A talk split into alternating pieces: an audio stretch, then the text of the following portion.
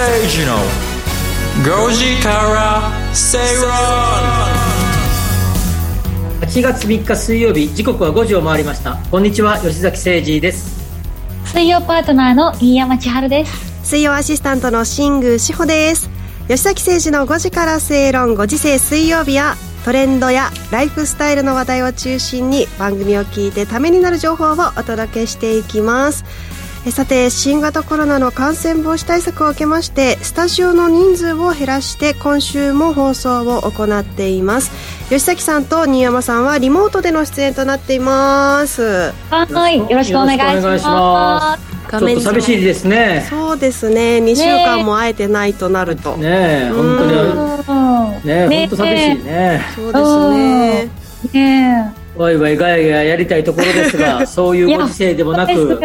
ねいつも本番前までギリギリまでね。ね新山さんが一人でベラベラ喋ってますからね。一人じゃない。みんなで近くでみんなで。話しますね。ずっと新山さんが喋ってますからね。あのあのスタバが美味しいこのスタバが美味しいとか。ああ楽しいですね。美味しい。そうです。そういう話をしたいですよ本当はね。ね二人二人の会話の8割ぐらいは食事の話ですからね、多いですよね。どこのレストランが美味しいとかね,、いいね。いいものばっかり食ってますもんね新山さんは。いや私はです吉崎さんに習ってるんですよ私は。あそこ行ってみたいですっていうの僕は自撮り王ですから。自撮り王。出た自撮りも美味しいですから自撮り王。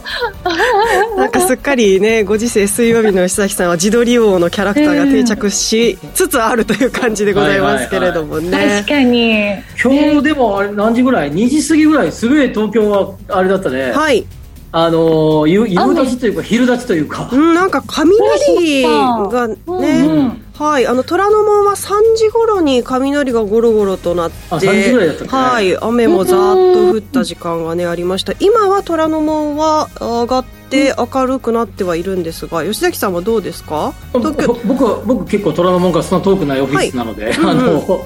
えー、似たような天気だと思いますよ。似たような天気ですね、はい、ちょっとととはいえ雨が降ってもむしっと暑いですよね。あでも室内はねあのずっと出てませんから昼から。あの 涼しいまんまですよね。昨日ちょっと用事がすごかったですよ、うん昨日用事がちょっと夜遅かったんですけど、はい、仕事でそれで、えーと、原稿書き終わって帰る時、はい、12時前後だったんですけど12時前後にタクシーを乗ったらもう外の気温33度になってましたね。その時間でも、暑かったですね。ムシムシもいいとこでしたね。そうですよね。そうですか、はい、もうこういう時ですから昼にね、うん、あの、うん、カレーの大辛を食べて カレー大辛すごい辛いってことですね。汗かきかきでタオルを巻きながら首に えー、もうね食べましたけどね今日は。今日は。あそうですか。じゃあお昼はカレー辛いカレーを食べてパワーい。っぱい。の吉崎さん、はい、そして新山さんとね、お届けしていきたいと思います、ね、まあ、ちょっと暑いです。のでね。皆さん室内でラジオを聞きの場合でも熱中症対策などねしながらお過ごしい。ただきたい。なと思います熱中症対策でいうとねなんかね、うん、僕のちょっと知ってる人のお子さんがあの熱中症みたいになられたみたいで。あららら。外で公園に行ってる時に、あの遊んでる時に、うん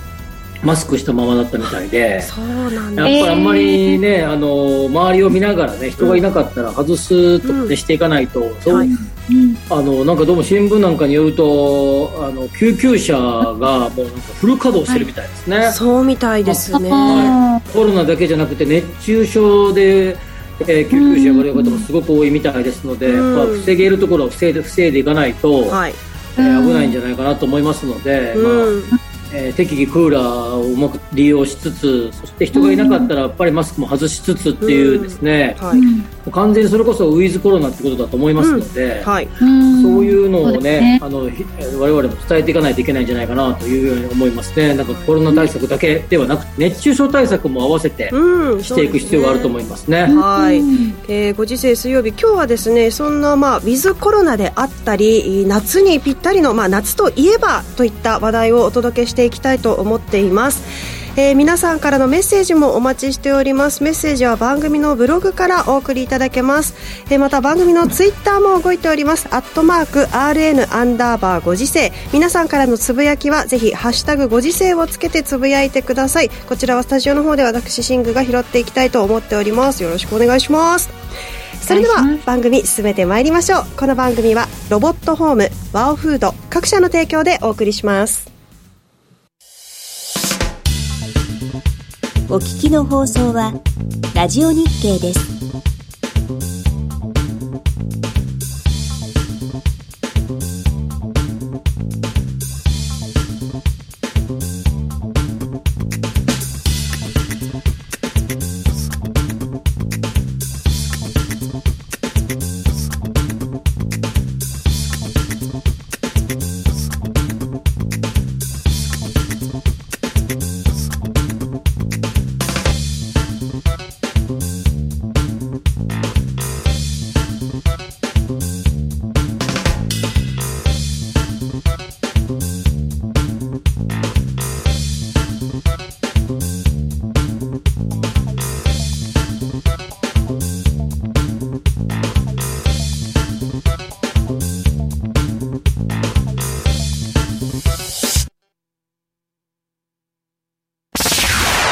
崎誠二の5時から正論。ラジオ日経吉崎誠二の5時から正論。東京虎ノ門から生放送でお届けしています。最初のコーナーはトレンドピックアップ。ビジネスライフスタイルで今話題になっているトピックを取り上げていきます、えー、このコーナーリサーチを担当してくれるのは向井さやさんです。向井さん。はい、向井です。よろしくお願いします。リモートにて出演します。よろしくお願いします。それではここからトピックのご紹介、向井さんからお願いします。はい、では一つ目のキーワードが街中のフリー Wi-Fi 使いますか？です。えー、今年に入って街中にある無料の Wi-Fi サービスが続々と終了しています。今年3月にセブンアイグループが提供する無料 Wi-Fi サービスセブンスポットがまた6月末には東京メトロが電車内で提供していたメトロフリー Wi-Fi がそして先月末でファミリーマートのファミマ Wi-Fi がいずれも提供終了しました。でこちらの背景に、はい、あるのがインターネットの環境の変化やコロナ禍による訪日外国人の減少など様々な理由が挙げられてるんですけど一方でこうスーパーの地下で電波が悪いから無料のフリー Wi-Fi を使うだとか、うん、先日の KDD の通信障害の時のように自分のスマホやタブレットが使えなくなった時の避難先としての役割もあるのではといった意見が多いんですけど皆さんフリー Wi-Fi って使いますかね、うん eWi-Fi、あの使う場面、まあ、確かに例えば、え空港のラウンジとかで eWi-Fi があってそれは大体あの、まあ、ちょっと早めに行って、はい、え時間をこう有効活用しようかなと思う時などは使いますけど一方でなんかカフェとかにあるフリー Wi-Fi って、はい、あのそれぞれ、えー、パソコンの環境は違うと思うんですけど、まあ、僕のパソコンはなんかこうウイルスとかが来ないようにこういうソフトを入れているとですね、はい、あの手のやつはこうセキュリティ上危険ですっていうのがパンと出てくるんですね、いきなりね。はい、はい、ありますね。出ますよね。なのでそれがなんかこう邪魔するというか、はい、えー何分かに一遍危険です危険ですっていうこと面倒 くさくなってきてですね。はい。まあそれはすごくあのそういうセキュリティ上正しいことだと思うんですけど、はい、まあさっき言ったようなですねまああの、うん、まあ、例えば自分の携帯電話の残量が少なかったりすると、うん、えー、テザリングで普段、うん、あのそういう危険かなセキュリティ上どうかなと思う時はですねやってるんだけど、はい、まあえー、充電の残量が少なかったら接続しようかなと思うんだけどそうすると数分に一遍、えー、セキュリティ 上問題ですって出てきてですね。まあそれは吉崎さんねす。ごいお使いのデバイスが守られてる感じですね。なのでまあちょっとあんまり使わないかなっていうのが最近の僕の状況ですね。うん。確かになんか先日で KDDI の通信障害の時とか私のこう仕事の,、ね、あのスタッフさんとかでもやばいどうしようって方も多かったんですけど、うん、そういう時に、ね、こういう w i f i 使えるっていうのは、すごい助かる方とかも多かった印象あるんで、うん、なんかどんどんなくなっていくっていうのはちょっと、うん、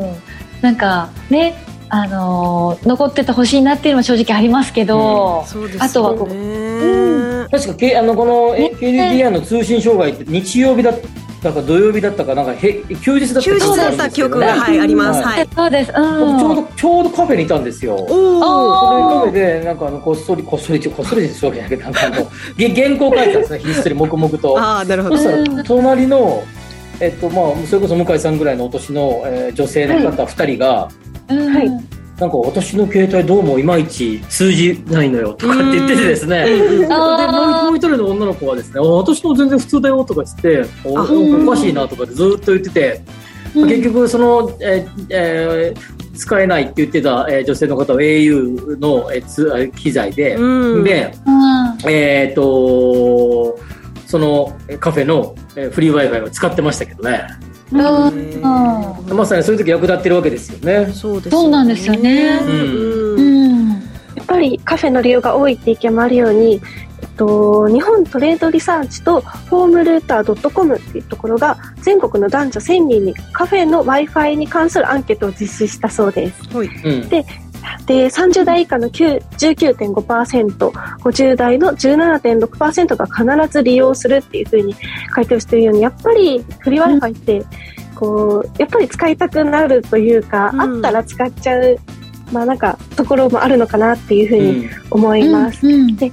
利用用途としてはネットサーフィン、SNS、メール、動画視聴などが多くて意外とビジネスで利用している人が吉崎さんと同じ理由なんですかね？7.1%っていうところ。あと投資で利用してる人はちなみに7.8%いらっしゃるそうです。少ないよねやっぱりね。ちょっと少ないですね、はい。まあ、特に例えば、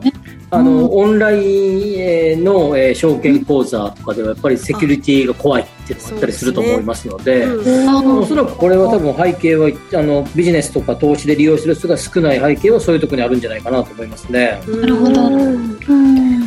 あ、でも、どんどんこれ減ってきてる感じで、じゃあ、あの外国人の方、インバウンド観光客のが増えてきたら、うん、ね、海外なんか行くと普通に使いますからね、ああちらこちらで普通に飛んでますからね、w i f i 電波ね。ねうん、海外の方が日本に今後来られたら、えどうするんですかね？復活はでもしないですもんね。うんそうですよね。もうあの吉崎さんおっしゃったようにあのインバウンドとかのこうね需要が復活してきたときにやはりこう海外の方たちはこう日本に来たときに Wi-Fi なかなか、えー、公共の施設や電車内でないと困るなっていうところはあるかなと思うんですけど今後やはりあのただサービスは終了しているところが多いということで吉崎さんの展開まあ、見解としては今後のこうフリー w i f i の展開はどのように感じてますか？いやこれ僕は多分あの何らかもう少しセキュリティレベルを上げるような仕組みが整ってくれば、もう一度復活すると思いますし、はい、まあ、海外なんかで行くと当たり前の、えー、ことですから、うん、特にアジア圏なんかも、ね、かなり当たり前だと思いますので、まあ、そういう意味でも。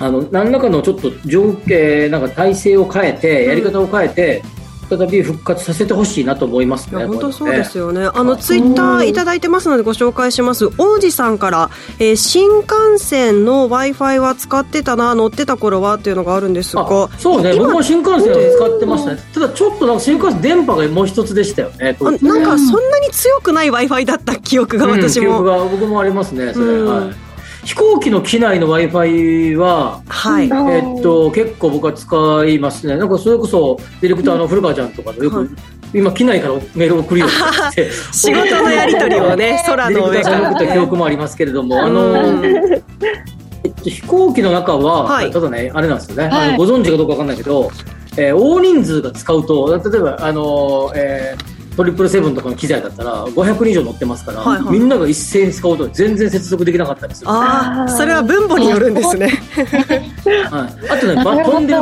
エリアとかによってねこのエリア通じにくいエリアがあったりとか例えば雲の中を降りていく時とかは当然通じにくいし、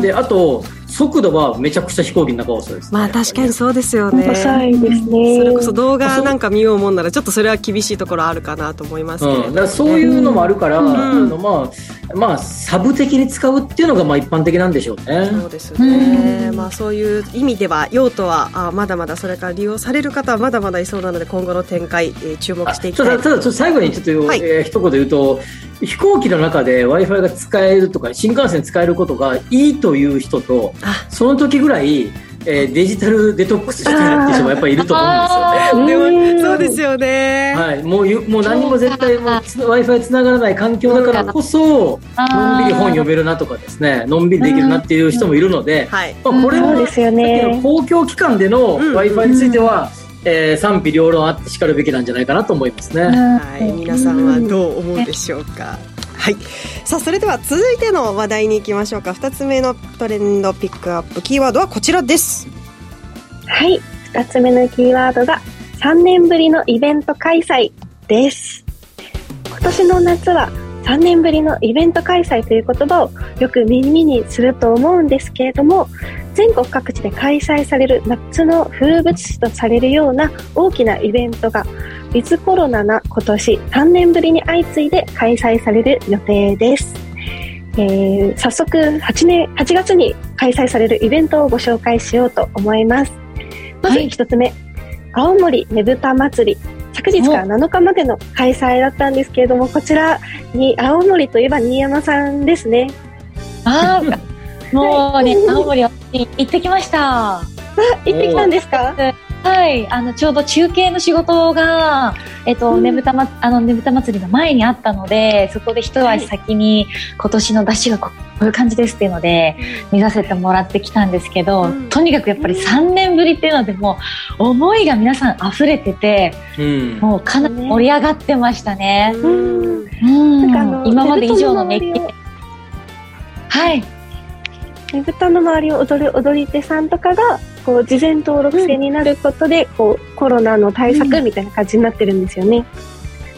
そうですね。今までは、うん、あの誰でもこう参加したい方はどんどんこう羽ととしてねあの一緒に参加することができたんですけどなかなかそこは今年はやっぱりこうコロナの影響で難しいっていうのもあったんですけれどもそれでももうその、ね、羽とさんたちがもうとにかく一生懸命こう沿道を盛り上げていくのでかなりこれは、ね、熱いお祭りに今年はもうさらになってるって私は期待してますねこの後も。いいですね7日祭りって、はいそあの 手元資料見たら3年前はおよそ285万人の人出って書いてあるけど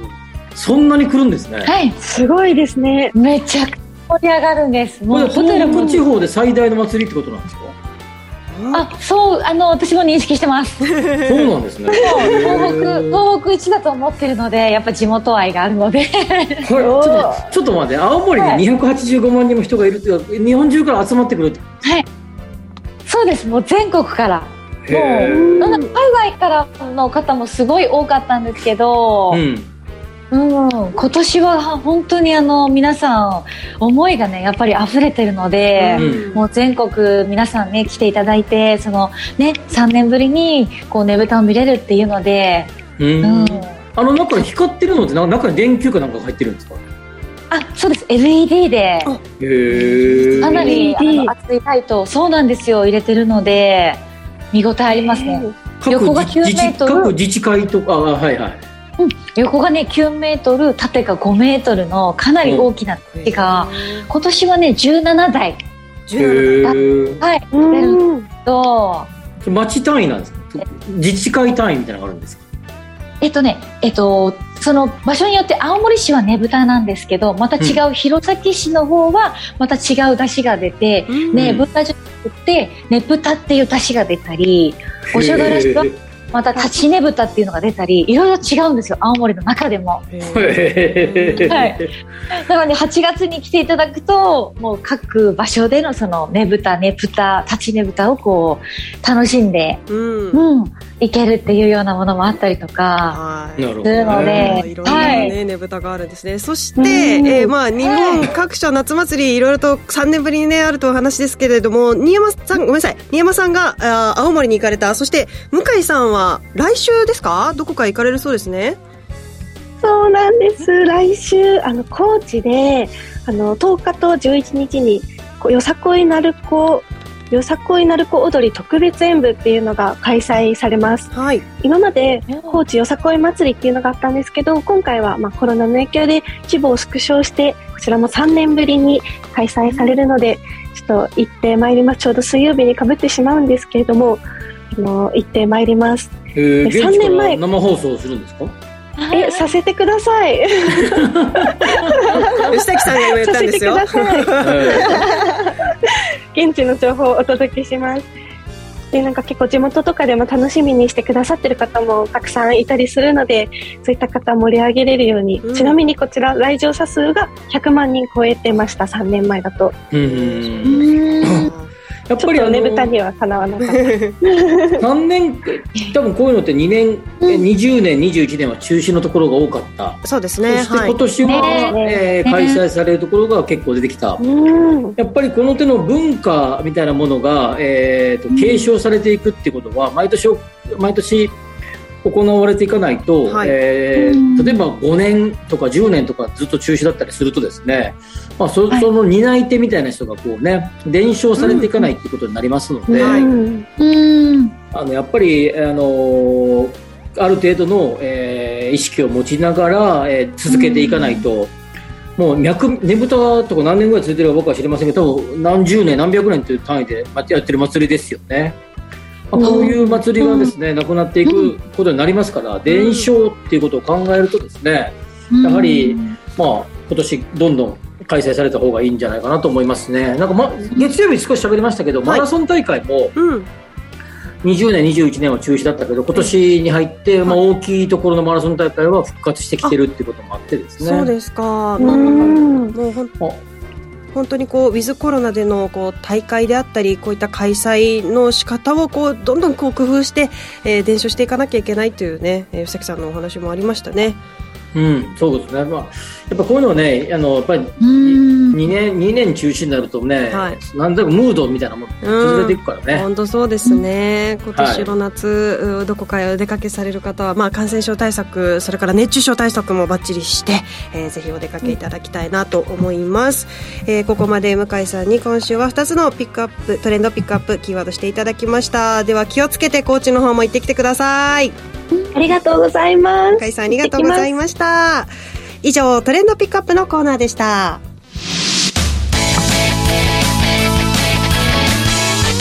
吉坂誠二の5時から正論。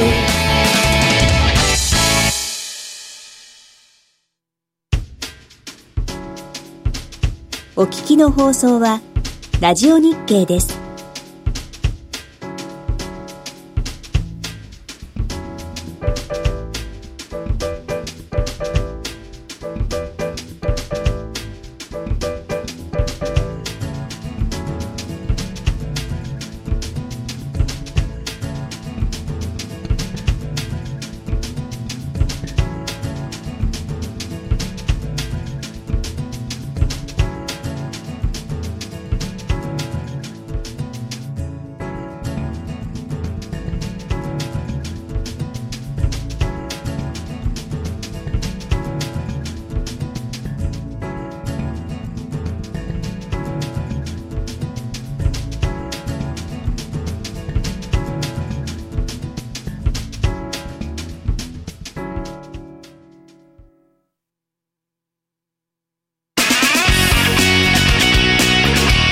吉崎誠二の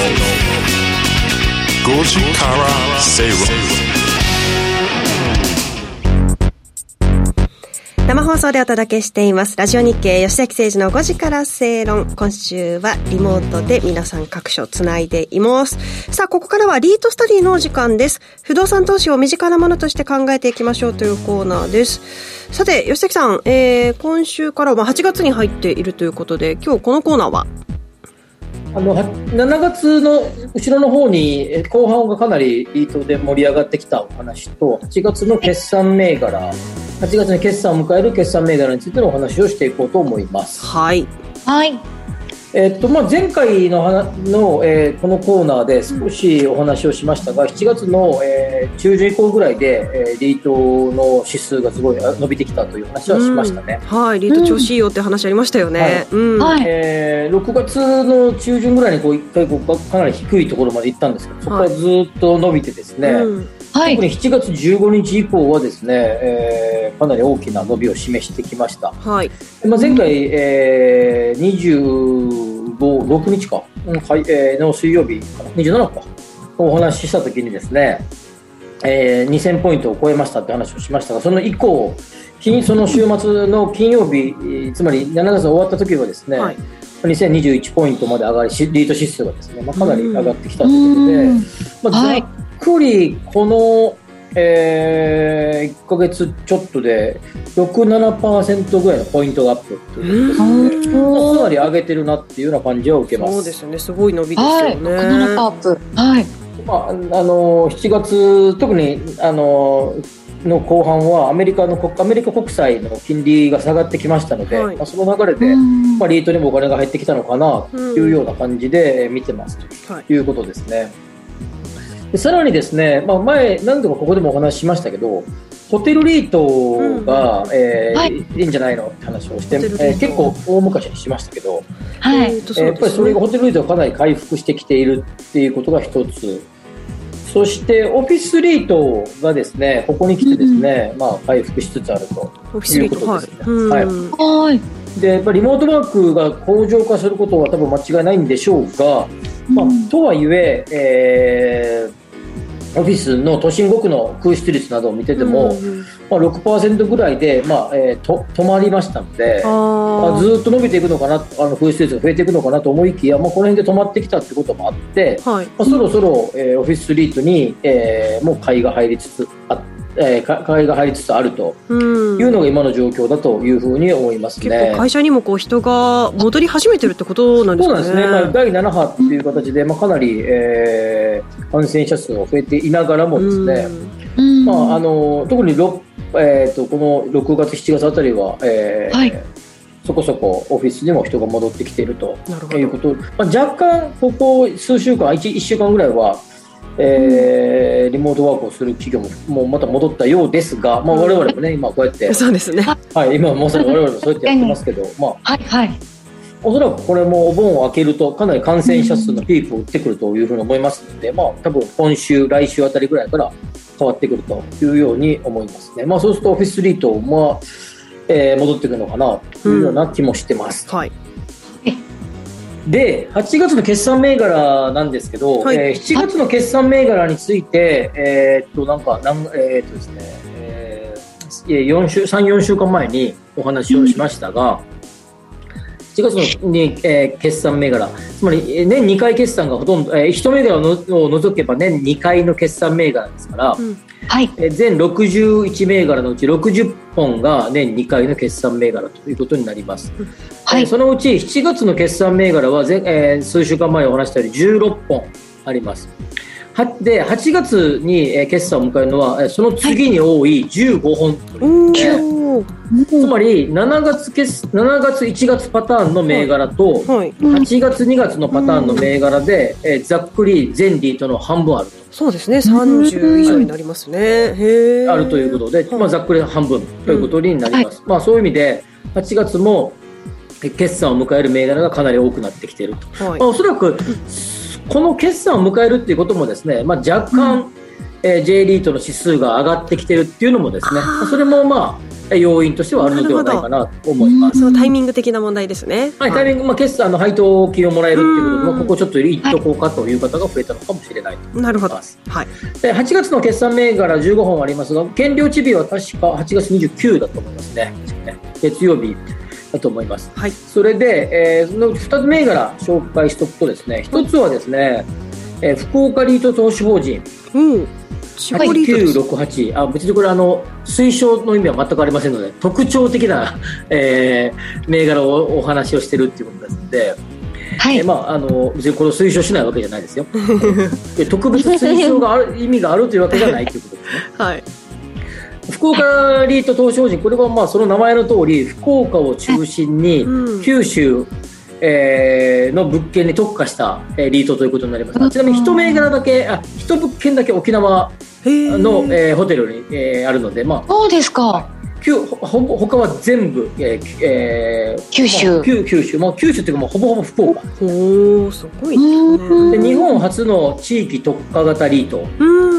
で一な何回か前に、はい、えー、結構初期の頃に、ね、地方特化リートってやったと思います。けど、はい、地方特化型やりましたね。はい、あれの第1本目が、えー、福岡リートということで、まあ、上場した時から、まあ、結構を地域特化でリート作れるんだねってことで、まあ、話題になりましたよ。はいはいはいいうことです。でスポンサー企業は、えーまあ、その、えー福岡リートという名前の通り九州電力九電さんとか、えー福岡銀行さんとか、まあそのまあ、ザ・九州とかザ・福岡みたいな企業が、地元のね。うんうんうん。はい、名門企業が名前を連ねている、えーはい。リートとなります。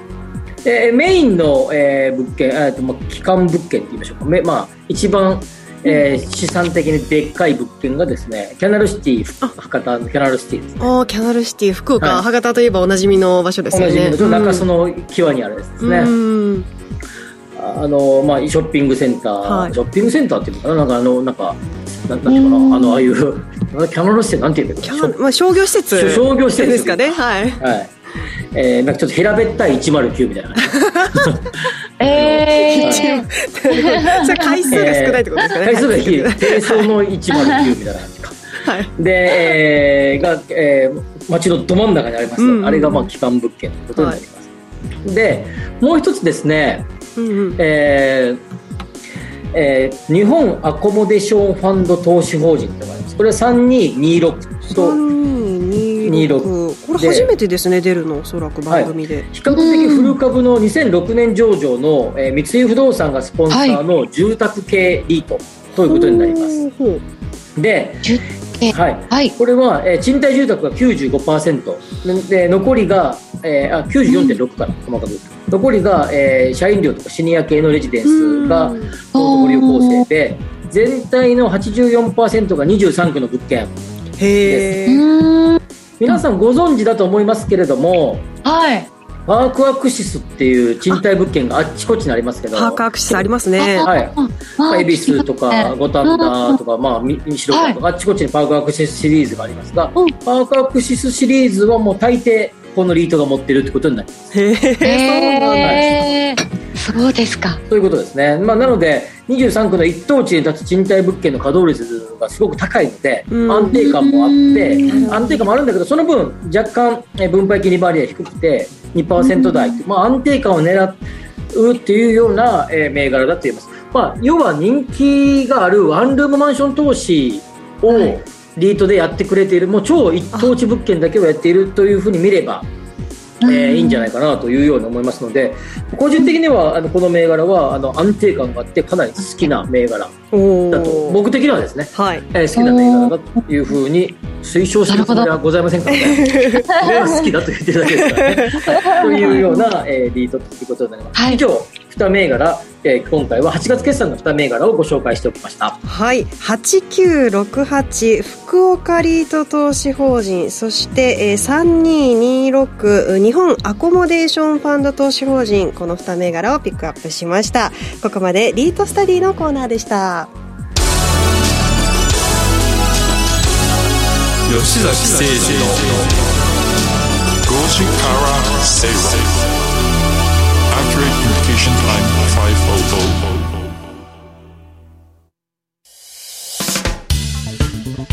500お聞きの放送はラジオ日経です。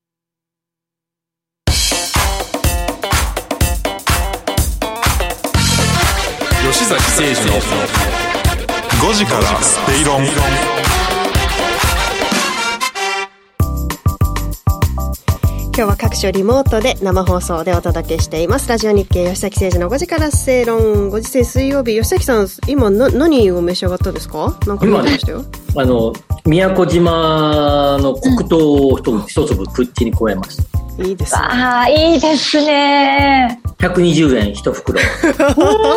お値段紹介、えパッケージも可愛かったですね。ね宮古島のうんいいですね。地元で売ってるやつですね。スーパーで買ってきました。なんかね原稿書いてる時とか疲れたら一粒食べるとですね。うんシャキンとするんですよ。ね。糖分をね取りながらね。大事。はい。頭にねあの糖を入れるわけですよ。ああ今じゃシャキンとするわけです。糖分補給をしていねただきました、ということでではここから特集コーナーに参りたいと思います。ここからだからいっぱい喋りますよ僕は。よろしくお願いします。はい えー日頃のライフスタイルにプラスとなる情報をじっくりとお伝えしていきます。今日のテーマ、クラウドファンディングあれこれというわけで、えー、実は、あー吉崎さんから追加取材をぜひということでお願いされていた話題がございます。覚えてらっしゃいますでしょうか？皆様。6月22日放送のこの番組のトレンドピックアップのコーナーで、法隆寺のクラウドファンディングをご紹介いたしました。その際に、終了時点でじゃあいくら集まったのかその後を知りたいなと吉崎さんがボソッとおっしゃったのをディレクター、出ましたねとうはい覚えておりまして、えー今日はその法隆寺のクラウドファンディングのその後をご紹介するとともに今どんなクラウドファンディングがあるのか寄付を募る背景などいろいろと分析をしていきたいと思います。さて、えー奈良県にあります世界遺産法隆寺が境内の維持管理費用で、えークラウドファンディングを行ったという話題おさらいしましょう。6月15日から寄付の申し込み受付を開始したところわずか半日で目標額の2000万円に到達。この番組で取り上げた22日6月22日時点では9600万円の寄付が集まりました。このクラウドファンディング先月29日7月の29日で終了したが一体いくら集まったのかと台本に書いてあるんですが、えー吉崎さん新山さんいくらぐらいだと思いますか？というわけで新山さんから聞いてみたいと思います。いくらだろう？もう9600万まで来たんでもうこれは1億は超えたと思います。1億超えです超ね、えだと思いますよ。吉崎さんはもうこれはやっぱりエコノミスト観点でお願いします数字は大体し書道って結構集まるんですよ。書道は。なるで書道で集まって最初の、えー、なん大体例えば、D えーなんかいろんな DM とか送例えばセミナーの募集とか DM 送った時の、はい。書道ってトンと集まってその後ダラダラダラって集まるっていうのが一般的なうん。パターンなので、はい。それで大体これの半分ぐらいがプラスアルファがあったと思います。半分ぐらいが上乗せされたと思いますので22日の時点でうん。9600万ですから、それの半分ぐらい上乗せだから4000万ぐらい。4500万ぐらいから5000万ぐらい上乗せな感じかなって気がします。これちょっと今私頭の中で電卓叩いたんですけど吉崎さんかなりドンピシャな感じですよねディレクター。ちょっと今外見てるんですが。うんいきましょうか、えー。正解は、えーまず人数、えー7454人の方がクラウドファンディングに参加しました。金額1億5698万円の寄付が集まりました。これなんと目標の7.5倍。ですから、吉崎さんおっしゃる通りぐらいな感じになりましたね。そうですね。大体こう衝衝動衝動の衝動の半プラスアルファ半分が乗るっていうのはですね。はい。いろんな募集ものは大体よくある話。あ、そうなんですか。えすごいですよね。で、これちょっと金額の内訳なんですけれども、はい。えーお礼状のみのお気持ち応援という最低寄付額5000円が1167人、えー最も寄付額が高い100万円には13人の方が寄付をされていた。そのうちの一人が新山さんだってことでね えっとちょっと聞こえなかったんですけれども。ね、リモートでお届けしてますからね。そうですね。でも気持ちは本当にそのくらいね、やっぱりこういうね、歴史あるものは本当に残っていってほしいですし、うん。この後私もね、あの、クラウドファンディングで、うん。あの、ちょっとおすすめというか、あの、お伝えしたいものがあるので、そこもちょっとね、この後に引き続きつつながるんじゃないかなっていう思いもあるので、はい。また、はいお伝えしたいと思います。ではでは、はいはい。えー早速、新山さんがちゅ今注目しているクラウドファンディングを、えー私の方から先にご紹介していきたいなと思っています。ぜひお願いします、えー場所は茨城県大きいに子供の子で大子町の古民家ギャラリーゲルトクナッパーギャラリーで、えー3年ぶりに展示会を復活させたいというものです、えーこれコロナ禍で3年間ほとんど収入がなかった状態からクラウドファンディングを通してギャラリーの再生を目指していきたいという決意、えー皆さんお手元にあるでしょうか？ちょっと私の手元にあるんですが、えー周りはもう本当に山に囲まれた中に、えーまさにこう民家古民家がポツンとあるような場所でですねえーこの中見てみると、まあ、本当に素敵な作り、まあ、木造で、えっと、中に机がバーッとあったり小上がりがあったりするんですが新山さんこれ注目のポイントをぜひ教えてください、はい。もう私がね、ちょっとグッときたポイントは、今なかなか見れないかやぶき屋根なんですよね。で、その中に、こう、思いが、やっぱりその歴史もありますし、いろんな方にとっての故郷にしてほしいっていう、その言葉に、すごいこう、胸打たれたというか、うん。やっぱり私もこう青森から東京に出て、その都会でこう疲れた気持ちだったりとか、そういう心を癒してくれる場所はい。にこう帰り帰りたくなる瞬間とかもあるじゃないですか。うんありますねね、でこうやる役割だったりとか、うん。やるべきこととかに追われてる人たちが、なんかこう自分らしさをこう取り戻せる場所だったりとか、あとそういうところでこう飲食スペースがあったり、レストランがあったり、あとハーブを積んでみたりとか、その場所でいただくその食の美味しさだったりとか、なんか最近で言うとこうなんか、おばあちゃん家に帰りたくなるような気うん。うん、そんな思いにさせな、させてくれる場所はい。ってすごい大事だと思うんですよ。うんうんうん。なので、かやぶき屋根のそういうこう、維持とかこう管理する、はい。こう、費用とかもすごいかかるみたいで、うん。なかなか大変だっていうのを聞いたので、これはぜひ、こうね、あのー皆さんの思いを、ここにこう寄付金として、あのー協力して、ね、もらえる方がどんどん増えていって、こういう建物がどんどんどんどん残っていく。うんそこで癒される人たちも、こう、残って繋がっていく場所にしてもらいたいなっていうのも、私もありますね。うんなるほどあの今いろんなキーワード出たと思います。あの最初のこう夏祭りにおいてもその伝承でもあったりとか、もうその屋根の補修には本当にお金がかかるっていうのが、今こちらの場所白いビニールシートで屋根のこう改修工事できなくて覆われてる状況みたいなんですよね。あのそういう意味ではね、あのお金必要かなと思うんですが、あの吉崎さんもこう日本の住宅事情であったり空き家に関してもこう研究なんかもされてると思いますが、こういう場所でクラウドファンディングってどうですか？相性はいいのかなと思うんですが。まあいいんじゃないですかね。ただあのなんていうかなあの今のクラウドファンディングってその、なんていうかな何らかをこうリターンをもらえる系うん。ともらえない系、はい結構分かれる。僕も一回なんかあの、えーある地域が新しくえージンをお酒のジンはいはいはいはい。を、えー開発するってそれのクラウドファンディングしてよっていうふうに言われたんでちょっとしたことがありますけど。まああれなんかはまさにその地域で新しい産業を生み出すためのえークラウドファンディングなんだけど、はい。で、えーその、なんていうかな、あどちらかというとマーケティングイメージとかを含めたクラウドファンディングをしてて、まあ、リターンをも、リターンをもらう系、商品をもらう系ですよね。はい。っていう、まあ、ある意味で、えーっと、なんていう購入するイメージうんうんうんのタイプでした。で、あの、クラウドファンディングの背景に一つあるのが、例えば今、新山さんちらっとおっしゃった、あの、私も青森から出てきてって話をされてましたけど、うん。はい。例えば地域再生や地域創生みたいなことっていうのを、うん。えーいろんな頭で描かれる方ってすごく多いと思うんですけど、はい。地方が東京でできた方が、うん。はい。えーじゃあじゃあ新山さん青森戻りますかって話で。例例えばじゃあお仕事の関係でいくとそんなことはできない。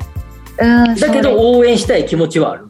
はい。まあ、そこにこういうクラウドファンディングっていうのはうまく乗っかってると思うんですねうん。で、えっ、と、で、やっぱり、まあでも中には、その地元に帰ってる、あるいは過疎地に行って、その地域を再生させるんだっていう、えー熱き思いを持って戻えそういう地域に行かれる方もいらっしゃいますけども、多くの方はなかなかそこまで思い切ったことはできない。うんうんだけど気持ちは高ぶっているものがある。だったら、クラウドファンディングという形、そういうプラットフォームを利用して、寄付することで、何らかの一助、一つの助けるですね、一助になればっていうような思いで、えやられてる方がいらっしゃるんじゃないかなと思いますね。うん。あの、吉崎さん今、あの、おっしゃっていただいたように、クラウドファンディング大きく分けて形として3つあります。えー、うん、支援金額に応じて商品やサービスなどリターンを受けられる購入型、こちらが吉崎さんおっしゃったその人とかね、話だと思います。うん、はい。えー、それから、えー、まあ、法隆寺の件はこちらかなと思うのが、支援者が見返りを求めない寄付型。うん、えー、さらには、支援者に対して、えー、金銭的なリターンが発生する、えー、金融型、投資型というものもあるみたいなんですよね。うんあ、ごめんなさい、失礼しました。法律は基本購入型に入るそうですね。うん、はい。まあ、この3つがある、ということです。その他にもクラウドファンディングの市場規模をかなり広げておりまして、日本クラウドファンディング協会のまとめによりますと、おととし1年間で合わせておよそ1700億円。えー、えー、すごいですよね。本当に。はい、これでも多分ますますですね、今後大きく市場を拡大していくと思いますね。でみんなでこれを応援するっていう思いもあるし、えー、一方で先ほど言ったようにあの地域創生地域再生みたいなところに対する思いを形にできるっていうこと、それと、まあ、新たな試みを、えー、したい方も増えてきてますからその人がまあ、銀行から融資を受けるとかですね、そういうことだけじゃなくて、違う形での融資を受けることによって、ファンが増えてくる。これいわゆるファンマーケティングって呼ばれるやつですね。ファンを獲得できるっていうこともあるので、まあ、そういう意味でも、えー、クラウドファンディング市場は、まだまだこんなもんじゃ収まらないんじゃないですか？5倍10倍とかいくかもしれないなって気がしますけどね。まさにそのう。ん、あの2人の読み通りで、購入型と寄付型クラウドファンディングに関しては先ほどご紹介した一昨年1年間で合わせておよそ1、えー、1700億円の中の500億円なんですけれども、えー、前年比でおよそ3倍に市場規模急拡大をしていると。いうことなんですね。うんはい。うん、3倍ですか、えー、ね、すごいですよね。えー、今日この時間は、まあ、法隆寺のクラウドファンディング、そして新山さんが気になるという茨城県の、えー、古民家ギャラリーの再始動についてクラウドファンディングご紹介しました。えー、その他にも気になるクラウドファンディングがありましたら、また番組の方で追っかけていきたいなと思います。えー、参加人数、そしてやっぱり金額も気になるところですのでね、その辺も追っかけていきたいなと思いますので、ぜひよろしくお願いします。はい、えー、その他ツイッターに、番組のツイッターに情報を載せておりますので、ぜひチェックしてください。今日はクラウドファンディングあれこれというテーマでお送りしました。水曜日のこの時間は、身近な生活に関する話題やレジャートレンドなど週替わりでウォッチしていきますので、どうぞお楽しみに。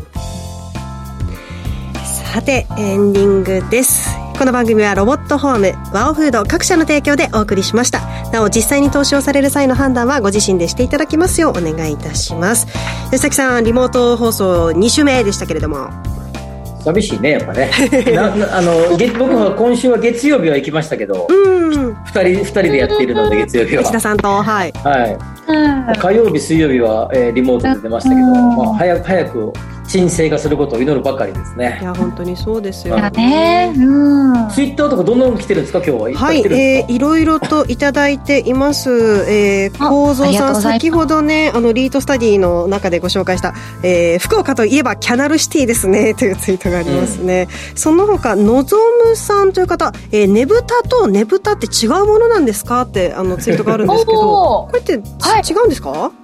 そう違うんですよ、えー、あの青森のねぶた祭り、うん、そう点々のねぶたの方は本当にあの生と銅でいうと銅なんですよ。本当みんなで盛り上げて「ラッセラーラッセラー」って言って盛り上がるんですけど、うん、弘前のねぶたの丸の方ですね。ねぶたの方は、うん、生と銅でいう生なんですごい静かに「やーやーどー」って言ってゆっくりこう、ゆっくりこうなんだろう歩いていく。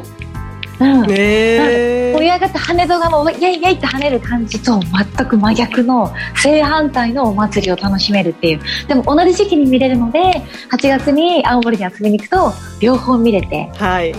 はい、楽しめるので、ぜひね、遊びに来てほしいなと思いますね。最後に青森夏祭り豆知識でございました。というわけで、ここまでのお相手は、吉崎誠二と、新山千春と新宮志保でした。来週も夕方5時にラジオ日経でお会いしましょう。さようなら。はいさようなら